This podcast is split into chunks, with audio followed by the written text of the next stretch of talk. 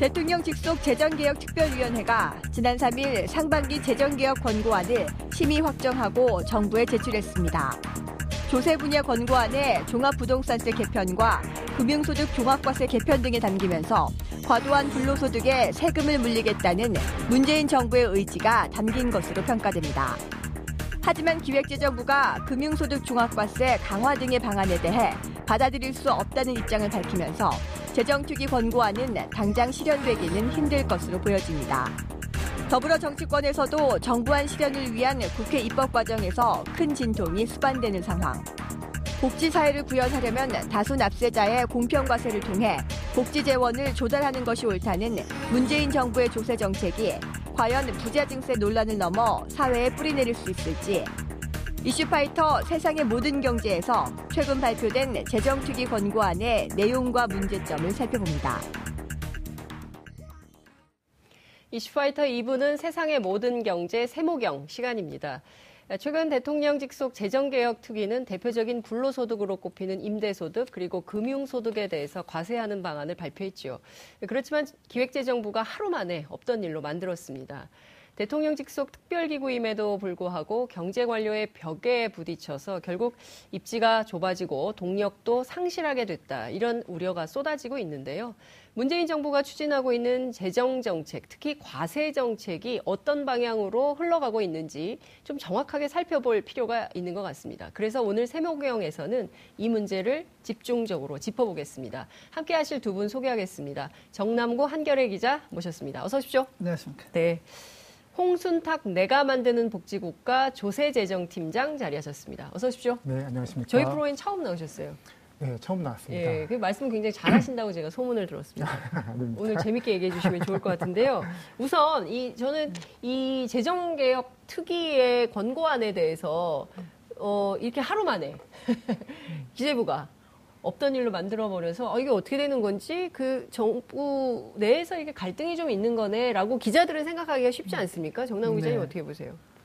다 안 된다고 한 것은 아니고요. 네. 금융소득 종합 과세 부분에서 이제 그 과세 대상을 넓히는 거, 네. 2천만 원 이상에서 1천만 원 이상으로 원. 넓히는 부분은 어렵다 이렇게 했는데 네. 바로 청와대가 뭐 그럴 뭐수 있다 맞다. 이렇게 얘기를 했단 말이에요. 예. 제가 보기에는 그러려면 이 대통령 직속 정책 기획 기획위원회 산하로 둔 건데 그렇죠.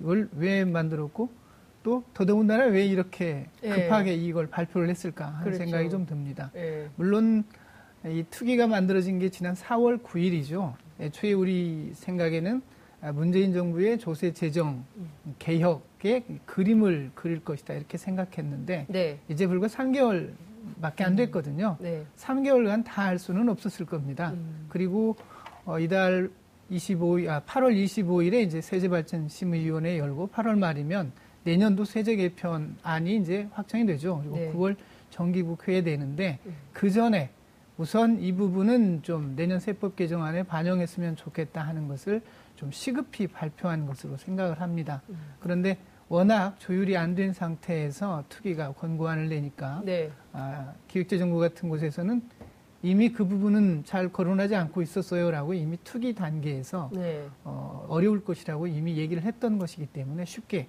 그 부분은 이번에 반영하기 어렵겠습니다. 음. 이렇게 한 거거든요. 네. 그렇다면 이건 좀 모양새가 좋지 않다고 봅니다. 네. 홍순탁 회계사님은 어떻게 보십니까? 사실 이번 그 조- 재정, 그 재정 개혁 특위의 조세 네. 권고안이 긍정적인 면은 사실 자산소득 과세를 강화하겠다는 큰 방향을 제시했다는 점이 있거든요. 아, 자산소득 과세. 예, 그러니까 보유세만 두고 보면 좀 아쉬운 점이 많지만 네. 전반적으로 보면 자산소득에 대한 과세를 강화하겠다는 게 긍정적인 측면이었는데 음. 기재부가 딱 그 측면을 안 된다고 답을 준 거라서 네. 사실 기재부의 입장이 좀 많이 아쉽습니다. 음. 그러니까 아, 그 재정 개혁 특위가 아주 좋은 방향을 잡아서 네. 자산 우리나라가 보면 땀 흘려서 번 돈에 대한 과세보다도 네. 불로소득. 자산 소득에 대한 과세가 예. 약하거든요. 예. 근데 이 과거에는 사실 뭐 자본이 부족하니까 음. 뭐 자, 그 자산에 대한 과세를 좀 우대해 줄 필요가 있었는데 지금은 돈이 부족한 시기가 아니잖아요. 네. 뭐 부동자금이 넘쳐나는 시기인데 그렇다고 하면 그 과거의 정책에서 큰 방향을 음. 바꿔서 일하는 소득에 대해서는 좀 과세를 덜 하더라도 음. 이 자산 소득에 대한 과세를 확실히 강화해야 되는데 예. 그 방향성에 대해서 브레이크를 걸었다는 점에서 좀 아쉽게 생각, 생각이 듭니다. 기재부가 왜이 이른바 이제 자산 소득 과세에 대해서 브레이크를 걸었을까요? 기재부가 이렇게 한 취지는 뭘까요? 세금이 일단 잘 거치는데 네. 어, 세금을 더 걷는다는 것은 정치적으로는 상당히 부담스러운 일인 게 사실입니다. 아, 역대 어느 나라의 어느 정권도 네. 세금을 크게 올릴 때 예. 저항에 부딪히지 않은 사례는 없을 정도로 음. 부담이 되죠. 네. 어, 예를 들면 일본 같은 경우에는 우리나라의 부가가치세, 네. 이것은 소비세라고 하죠. 음. 소비세를 도입할 때 총이 몇 명이 아웃됐고 음. 늘릴 때마다 총리가 아웃됐습니다. 음. 영국의 대처 수상 예전에 인두세 예. 예, 하려다가 이제 어려워졌죠. 예. 우리나라에서도 1979년에 부가가치세 처음 도입한 뒤에 반발이 만만치 않았습니다. 음. 또 참여정부 같은 경우에도 네. 종합부동산세와 재산세 인상 때문에 음. 상당히 큰 어려움을 겪었죠. 그렇죠. 그래서 지금 음, 정부의 움직임을 보면 네. 어, 재정 확충의 필요성은 느끼지만 음. 그것이 이, 그 조세 저항으로 나타나는 경우에 예, 상당히 부담스러워하고 음. 그런 일을 안 만들려고 상당히 애쓰는 것 같아요. 근데 아, 제가 좀 느끼기에는 예. 왜 하필 음. 그 소득이 많은 사람들 세금 좀 더 걷겠다는데 네. 그것까지도 이렇게 놀라고 경기하는 것처럼 반응하는지 네. 그거는 조금 음. 아, 좀 그렇습니다. 네. 그러니까요. 지금 그게 이제 핵심인 것 네. 같아요. 음. 얘기 우리 우리가 오늘 해야 될 얘기의 핵심인 건데 지금 보면 그 박근혜 정부 때 담배세를 거두지 않았습니까? 네, 가난한 사람들의 그렇죠. 주머니에서 가난한 사람들의. 호주머니를 털어서 네. 네. 담배세를 많이 걷어가지고 이게 한 해 10조 정도의 그 세수가 더 들어온다는 거예요. 근데 기재부가 네. 이 얘기를 잘 안 한다고 해요. 음. 그래서 이 10, 조 정도의 세수가 더 거치는데 뭘 또 더 걷냐. 그러니까 있는 세금 잘 쓰자. 아, 주의로 가는 거 아니냐라는 얘기를 하더라고요. 실제 그렇습니까? 분석을 해보면 그런 통계가 잡힙니까? 근데 이번에 이제 그 기재부의 변, 그러니까 설명은 보면 좀 네. 합리적이지 않다고 생각이 드는데요. 기재부의 설명이 음. 합리적이지 않다. 보면 이제 부동산과 형평성, 네. 그 형평성이 무너지기 때문에 자금이 부동산 시장으로 움직일 거다. 이게 음. 전체적으로 그러면 또 부동산 시장의 불안정 성을 가져올 거다라는 우려를 했는데 네. 사실 이것은 그러니까 지금 이제 금융소득 기준을 금융소득 종합과세 기준을 2천만 원, 1천만 원 낮추는 건데요. 네. 이것 때문에 부동산으로 자금이 이동한다고 하면 부동산 쪽 과세가 정상적이지 않다 는 음. 거를 자인하는 얘기밖에 아니거든요. 네. 잘 아시는 것처럼 부동산 쪽 과세 문제는 주택임대 소득이고요. 네. 지금 주택임대 소득과 금융 그 소득은 종합과세 기준이 2천만 원으로 똑같습니다. 음. 그런데 그럼 주택임대 소득이 왜 2천만 원이 됐느냐 생각해 보면 네. 2014년에 박근혜 정부에서 그 주택임대 소득에 대해서 뭐 이제 과표에 음. 대한 파악 그율을 높이면서 네. 원래는 전부 다 종합과세였는데 좀 이제 조세 저항을 고려해서 2천만 원까지 분리과세로 길을 열어줬어요. 네. 그때 기준이 금융소득이 종합과세 기준 2천만 원이니까 음. 주택임대소득도 2천만 원 하겠다였는데 지금 봐서는 거꾸로 금융소득을 내리는데 주택임대소득이 거기 있으니까 나도 못 내리겠다 하고 있거든요. 그러니까 네. 금융소득과 주택임대소득이 서로가 서로를 기대해서 못 내리겠다고 하는 상황인데 사실 이럴 게 아니라 같이 강화, 강화하는 게 맞습니다. 사실 주택임대소득은 지금 2천만 원 그 분리과세를 계산해 보면요. 네. 경비율 내가 비용이 하나도 없어도 그냥 비용 쳐주는 게 60%. 네. 그리고 기본 공제가 400만 원 있어서요. 연간으로 2천만 원 주택 임대 소득 생겨도 네. 내 세금이 56만 원밖에 안 됩니다. 그러니까 세율이 2.8%밖에 안 되거든요. 이렇게 그 주택 임대 소득, 부동산 그 세금이 약하기 때문에 네. 약하기 때문에 지금 그안 되는 문제를 음. 그것 때문에 금융 과세, 그 금융 소득 과세를 정상화하지 못- 못하겠다는 것은 앞뒤가 안 맞는 얘기 같습니다. 이런 얘기도 했어요. 음. 그 금융 소득 종합 과세 대상을 2천만 원에서 1천만 원으로 낮추면은 대상자가 9만에서 40만이 되는데 네. 40만. 이렇게 되면 이제 세금 걷는데 여러 비용이 많이 든다 음. 이런 얘기를 했었는데 네. 40만 명까지 되겠는가 싶기도 해요. 음. 지금 음, 종합과세를 하지 않고 분리과세를 하면 14% 세금이 매겨지지만 네. 다른 소득에 이제 합산해서 과세하면 세율이 6에서 42까지니까 예. 오히려 다른 소득이 없는 분들은 음흠. 별로 없는 분들은 네. 세금이 더 낮아질 수도 더 있거든요. 낮아질 수 네, 그런 분들도 있고 그런데 네. 행정 비용 얘기하고 어쩌고 했던 것은 예. 제가 볼 때는 매우 행정 비용이. 그렇게 많이 네. 들까요? 근데 어찌 됐든 네. 이제 중요한 것은 왜 정부가 강력한 재정 정책을 쓰려고 하느냐. 이것은 결국에는 우리가 그동안 하지 못했던 OECD 국가에 비해서 턱없이 부족한 복지 예산을 좀 확충하려고 하는 것이고 실업 문제가 너무 심각하기 때문에 좋은 일자리, 질 좋은 일자리를 만들고 뭐 이런 것도 한편으로 노력은 하지만 기업들에게 그런 요구도 하지만 또 다른 측면에서는 좀 생활 안정이 될 수 있는 주거비라든가 교육비라든가 생활비 부담을 좀 줄여줄 수 있게 복지 혜택을 좀 강화하자 이런 거 아니겠습니까? 사실 문재인 정부가 소득 주도 성장을 내세웠잖아요. 예.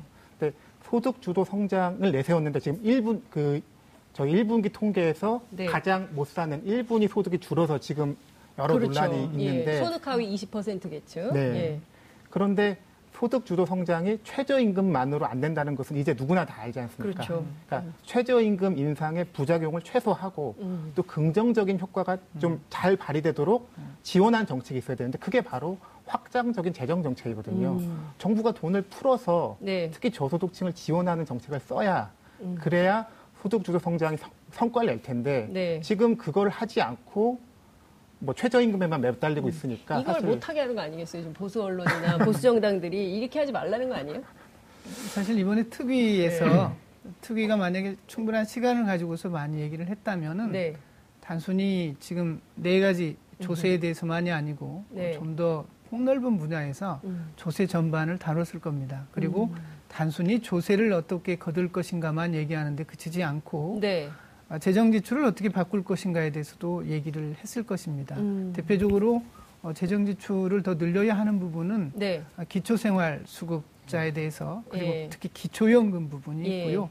또 근로장려 세제를 예. 통해서 저소득 일하는 분들 예. 아, 소득을 지원해주는 문제 음. 그리고 우리나라의 매우 취약한 이 실업급여 문제 네. 이런 부분에 대해서 어떻게 재정이 적극적으로 커버를 해서 그렇죠. 현재 가계의 소득 부진에서 비롯되는 내수 침체 음흠. 그로 인해서 경기가 계속 활력을 잃어가는 네. 이 상황으로부터 구조적 변화를 꾀할 수 맞습니다. 있을까? 예. 그 얘기를 했어야 되는데 이게 사실 부족하죠. 같은데요. 그러니까 예. 재정개혁 특유의 이번에 네. 가장 아쉬운 점이 그 부분인 것 네. 같습니다. 네. 그러니까 전반적인 총괄적인 예. 청사진을 제시했을, 제시했어야 되는데 예. 그걸 안 하는 게 예. 물론 이제 너무 짧았으니까 그래요. 뭐 하반기에는 네. 하지 않을까 기대가 좀 음. 드는데요. 그 조세 개혁을 어떻게 할 것인지 그리고 예. 재정 지출을 어떻게 할 것인지 예. 그래서 문재인 정부의 소득 주도 성장을 어떻게 지원할 것인지 그렇죠. 이 큰 그림을 내놨어야 되는데 예. 이큰 그림이 빠져 있는 게좀 예. 가장 아쉬운 부분인 것 같습니다. 그러니까 지금 이 재정 개혁 특위에서 내놓은 안 자체가 이를테면 종부세를 강화한다고 했는데 실제로 그것도 아니고, 그러니까 15억 이상의 주택을 가진 한 채 가지고 있었다면은 2천 원 더 낸다는 거 아니에요? 그리고 그보다 더그 두? 채를 가지고 두 채, 15억짜리 두 채에서 30, 30억 정도를 보유하고 있던 경우에는 8만 9천 원인가요? 세금을 더 내게 된다는 것이고요. 물론, 물론 이제 누진세율이 네. 적용이 되겠지만, 뭐 이런 거면 이게 도대체 이 집값을 잡겠다는 건지 음. 아니면 이게 이걸로 이를테면은 부자 증세 차원에서 하겠다는 건지. 근데 부자 증세라고 하면은 굉장히 이게 너무 작아요. 작죠. 효과도 예. 작고. 그 도대체 이 타깃이 뭐냐 이런 논란이 계속 나오는 거거든요. 이게 그러니까 첫- 뭘 하려고 이렇게 하는 첫 거냐. 작품인데 네. 좀 조짐이 안 좋게 느껴지는 게 바로 그 부분이에요. 조짐이 안 좋다. 네. 이 보유세 부분, 예. 보유세 부분은 우리나라처럼 집값, 땅값 비싼 나라가 없잖아요. 그렇죠. 리고 가계 자산이 우리가 거기에 뉴욕, 집중되는 뉴욕하고 거의 맞먹는 집값이죠. 예? 기대감이 있기 예, 때문이거든요. 예. 부동산에 투자한다는 개념으로 사람들이 부동산을 산단 말이에요. 음. 내 집에 내가 지- 집에 들어가서 살고 소비한다는 개념이 아니고 투자한다는 개념으로 들어가는데 네. 이건 우리나라가 유독 보유세가 낮기 때문이잖아요. 네. 그리고 그렇기 때문에 토지를 대량으로 보유하거나 주택을 여러 채 보유하는 요인이 있어요. 음. 그래서 그 부분을 완화해야 경제가 건전한 쪽으로 돈이 잘 굴러가지 않겠느냐. 음. 그런 차원에서 이제 공평한 관세를 하자 이건데 네. 기본적으로 재산세는 부담스러웠는지 아예 언급도 안 했어요. 그렇죠. 리고 종합부동산세, 재산세 가운데서 과표가 상당히 많은 노진 예. 구간이 높은 구간의 세금이라 할 수 있는데 이 종합부동산세를 조금 건드리긴 했습니다만 네. 제가 볼 때는 조금 살짝 이렇게 툭툭툭 친 정도가 아닌가 싶어요. 예. 예를 들면 종합부동산세에서 세율을 많이 높이라 이런 뜻은 아니거든요. 세율도 네. 물론 0.5%포인트 올리긴 했습니다만 공정시장 가액 비율이라는 건 그냥 세금 깎아주게 만든 거나 마찬가지예요. 음. 종부세의 경우에 지금 공시가격의 80%를 그렇죠. 적용하는데 그걸 단계적으로 올려서 90까지는 올리겠다 했죠. 네. 좀 100으로 왜 안 올리는지 모르겠고요. 또 하나는 네.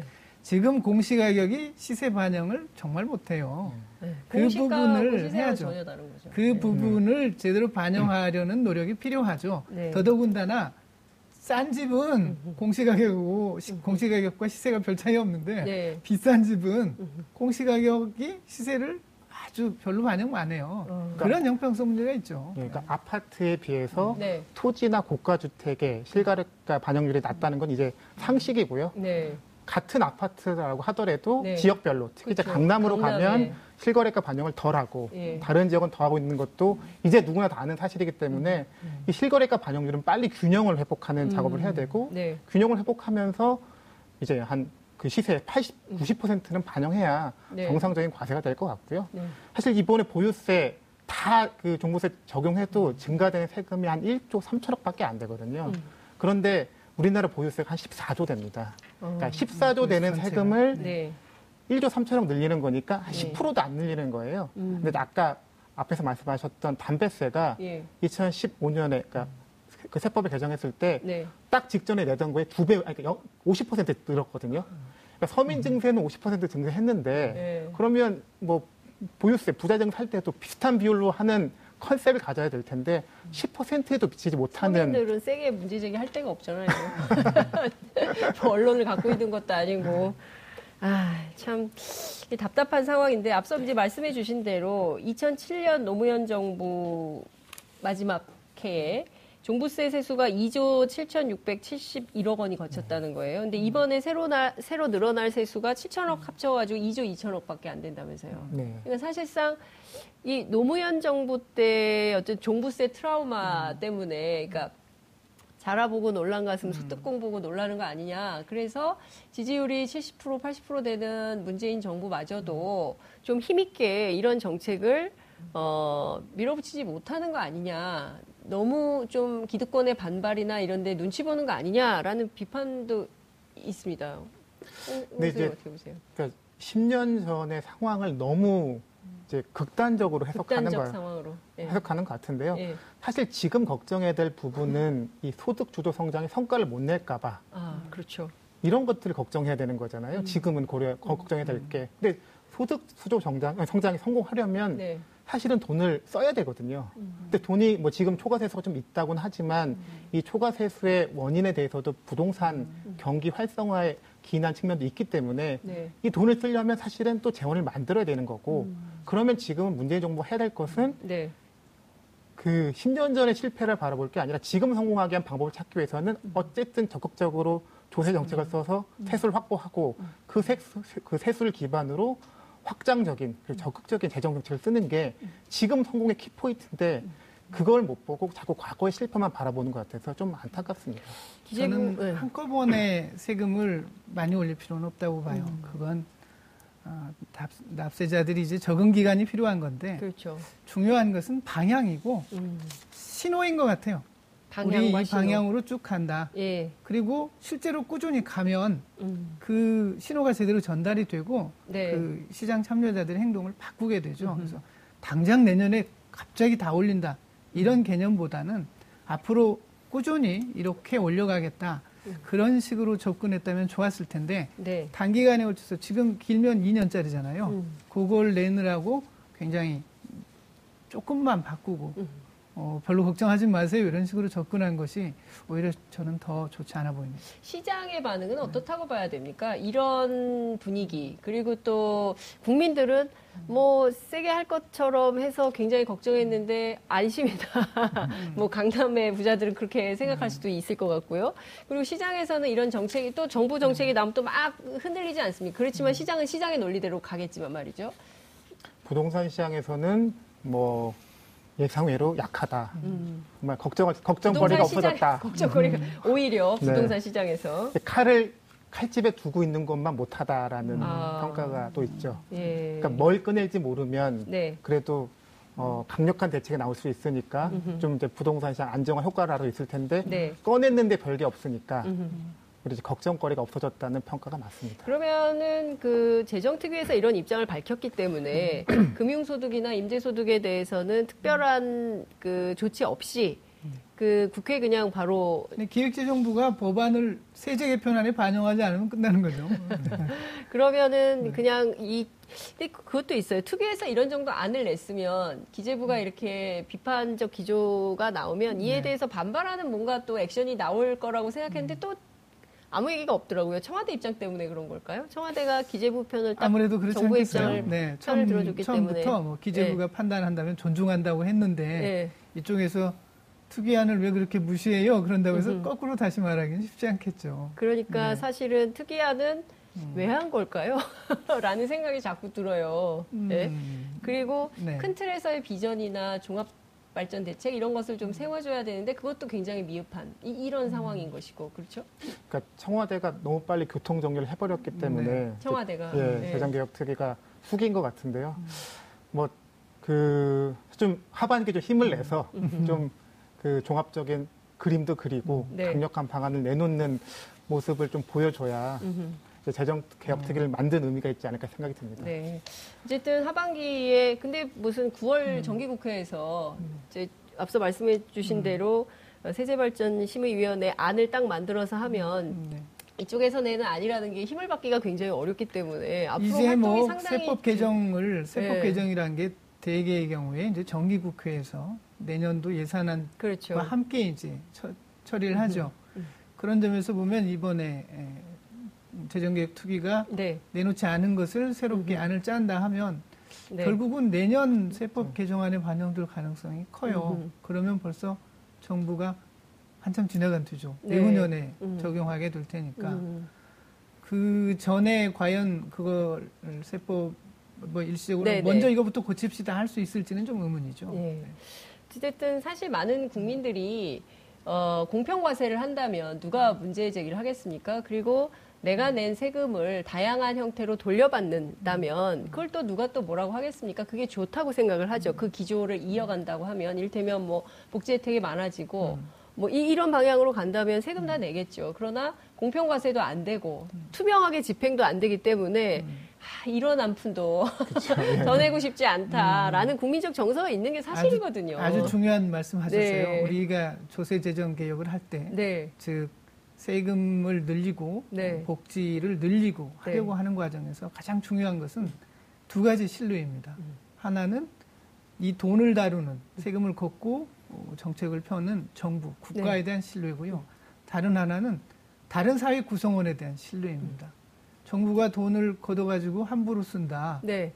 쓸모없이 쓴다. 예전에 뭐 4대강 사대강, 사업한다든지 자원개발한다든지 예. 이런 일들에 대한 불신이 있으면 이 세금을 왜 자꾸 걷어가 그렇죠. 이렇게 비판이 있, 게 됩니다. 그래서 네. 정부에 대한 신뢰가 중요하고 또 하나는 다른 사회 구성원들이 모럴 해저드에 빠진다고 생각하면 사람들 세금 내기 싫어합니다. 음. 그렇기 때문에 아무리 좋은 펴게 있더라도 세금 내는데 저 사람은 한 푼도 안 내고 네네, 그래서 아무리 싫죠. 좋은 예. 정책이 있더라도 예. 하루 아침에 다 하려고는 하지 말고 단계적으로 이렇게 가는 프로그램과 계획이 중요합니다. 그걸 좀 네. 보여줄 필요가 있을 것 네. 같아요. 그죠? 예. 그렇죠. 그러니까 어떤 사실 그 말씀하셨던 두 가지 굉장히 중요한데 또 굉장히 또 어- 어렵기도 하고 네. 오래 걸리는 문제잖아요. 그렇죠. 근데 이 지출에 대한 신뢰는 그 네. 정부에 대한 신뢰가 연결돼 있으니까 사실 문재인 정부는 그 부분은 좀 가지고 가는 것 같아요. 네. 뭐 지지율에서 보여주는 것처럼 그렇다고 하면 문재인 정부는 이 조세만 형- 형평성 있게 걷기만 하면 네. 그래도 좀 힘있게 추- 일을 추진할 수 있지 않을까. 그러면 이게 현재 봐서는 그 공평과세 핵심은 자산과세. 네. 지금 이번에 대책에는 빠졌지만 주식양도차익 과세도 사실 시급하거든요. 음. 그러니까 자산을 가지고 번 소득에 대해서는 그게 주택임대 소득이든 주식양도차익이든 네. 그리고 보유세 이렇게 자산 관련 세금을 강화하는 게 공평과세 이런 핵심인 것 같습니다. 그러니까요. 그 그리고 핵심은 돈을 많이 벌면 또 자산이 많으면 또 세금을 더, 더 내야 되는 거 아닙니까? 특히 부동산 같은 경우 그렇죠. 그러니까 세금을 내는 거에 대해서 좀 예. 사회 기여한다. 네. 내가 그그이 사회가 정상적으로 돌아갈 수 있도록 네. 기여를 한다고 하는 그런 좀 사회적인 인식이 좀 네. 생겨야 될 것 같아요. 내가 사회 발전의 견인차다. 뭐 이런 네. 생각을 가지고 적극적으로 세금을 내야 되지 않을까. 세금 많이 내는 분들 그래서 칭찬해줘야 돼요. 그러니까요. 세금 많이 내는 분들 세금 많이 내면 좋겠어요. 저도 많이 벌어서 예, 그런 생각이 좀 들기도 합니다. 근데 시간이 많지는 않지만 제가 이거 꼭 여쭤보고 싶었는데요. 오늘 아침 또 이렇게 나온 얘기기도 합니다. 최저임금을 업종별로 차등 적용하자. 경영계가 이런 주장을 했고 네. 어 근데 이게 이걸 어떻게 봐야 됩니까? 일단은 그 홍수탁 회계사님께 좀 여쭤보겠습니다. 이게 가능한 얘기일까요? 이렇게 해도 됩니까? 음, 뭐, 그, 부분적으로는 가능할 것 같습니다. 음. 뭐, 업종마다 특성이 어. 워낙 다르니까. 네. 예, 뭐, 그리고 정책이 또, 그, 실현되는 게, 구현되는 게 또 중요하잖아요. 그 네. 점에서 보면 뭐, 일부, 뭐, 차등 적용은 뭐 해볼 수도 있지 않을까 생각이 듭니다. 음, 그래요? 어느 분야에 대해서 어떻게? 근데 이게 오히려 좀 경력 단절 여성이라든가 노인이라든가 이를테면 최저임금에서도 취약계층에 있는 사람들한테 오히려 피해가 생기는 방향으로 가지 않겠냐라는 노동계 우려가 있지 않습니까? 이 차등 적용하는 것은 세계적으로 살펴보면요. 네. 어, 업종별로 차등 적용하는 경우도 있고 네. 일부 연령별로 차등 적용하는 경우도 있고요. 연령별로. 네. 아니 낮은 연령이거나 아니면 고령자이거나 예, 하는 예. 경우는 생산성이 낮을 수 있다고 보기 때문에 음. 좀더 적은 임금- 최저임금을 받아도 일할 수 있게 기회를 주자 이런 차원에서 음. 하는 거고요. 또 하나는 지역별로 차등을 두는 경우가 있습니다. 네. 우리나라의 경우에는 업종별로 차등을 둔 게 부분적으로 네. 어, 감시단속 근로자라고 해서 경비하시는 분들 예, 예, 예. 한때 그 차등을 둔 적이 있습니다. 아, 그 70에서부터 올라가서 결국은 지금은 동일하게 차등을 두지 않고 있는데 요게 거- 어려운 게 네. 예, 어떤 특정 업종이 그 다른 업종보다 적게 받는다면 좀 낙인 효과가 생겨요. 아, 네. 낙인 효과. 낙인 효과. 예. 왜 우리는 그렇게 쓸모없는 일을 하는 거야? 라는 불만도 생기고요. 그래서 컨센서스를 확보하기가 돈도 적게 주냐? 뭐 컨센서스를 확보하기가 매우 어렵습니다. 네. 이게 특히 우리 같은 우리나라에서는 좀 평등의식이 강하잖아요. 그렇죠. 그래서 이 지역별 차등도 어, 지역 경제력 차이가 많고 소득 차이도 큰 편인데도 하기가 매우 어렵죠. 그래서 음. 저는 우리나라의 정치사를 고려한다면 네. 정치적인 타협의 역사를 고려한다면 쉽지 않겠다고 봅니다. 그렇군요. 네. 어쨌든 이제 경영계에서 이 얘기를 처음 시작했기 때문에 이것도 상당한 논란이 음. 뭐 지속되지 않을까 싶은데요. 계속해서 저희가 지켜보면서 어, 논쟁을 좀 이게 오히려 걸로 가능한 경우는 예. 이럴 때일 겁니다. 특정 업종 종사자들이 우리 최저임금을 다른 업종처럼 올려서 네. 우리가 일자리를 오히려 잃는다. 그러니 우리 업종은 올리지 말아달라. 덜 아, 올려달라. 라고 이렇게 요구를 할때할 그때 일자리 보존. 차원에서 가능하지 않겠나 생각합니다. 그런 얘기를 할지는 잘 쉽- 모르겠습니다. 그렇죠. 가능성은 않습니다. 낮은 예. 일이죠. 네. 알겠습니다. 오늘 말씀은 여기까지 듣겠습니다. 고맙습니다. 네. 네. 여러분들께서는 지금 생방송으로 진행하는 장윤선의 이슈파이터와 함께하고 계십니다. 오늘 방송 좋았나요? 방송에 대한 응원 이렇게 표현해주세요. 다운로드하기, 댓글 달기, 구독하기, 하트 주기. 더 좋은 방송을 위해 응원해주세요. 다운로드하기, 댓글 달기, 구독하기, 하트 주기. 기억하셨죠?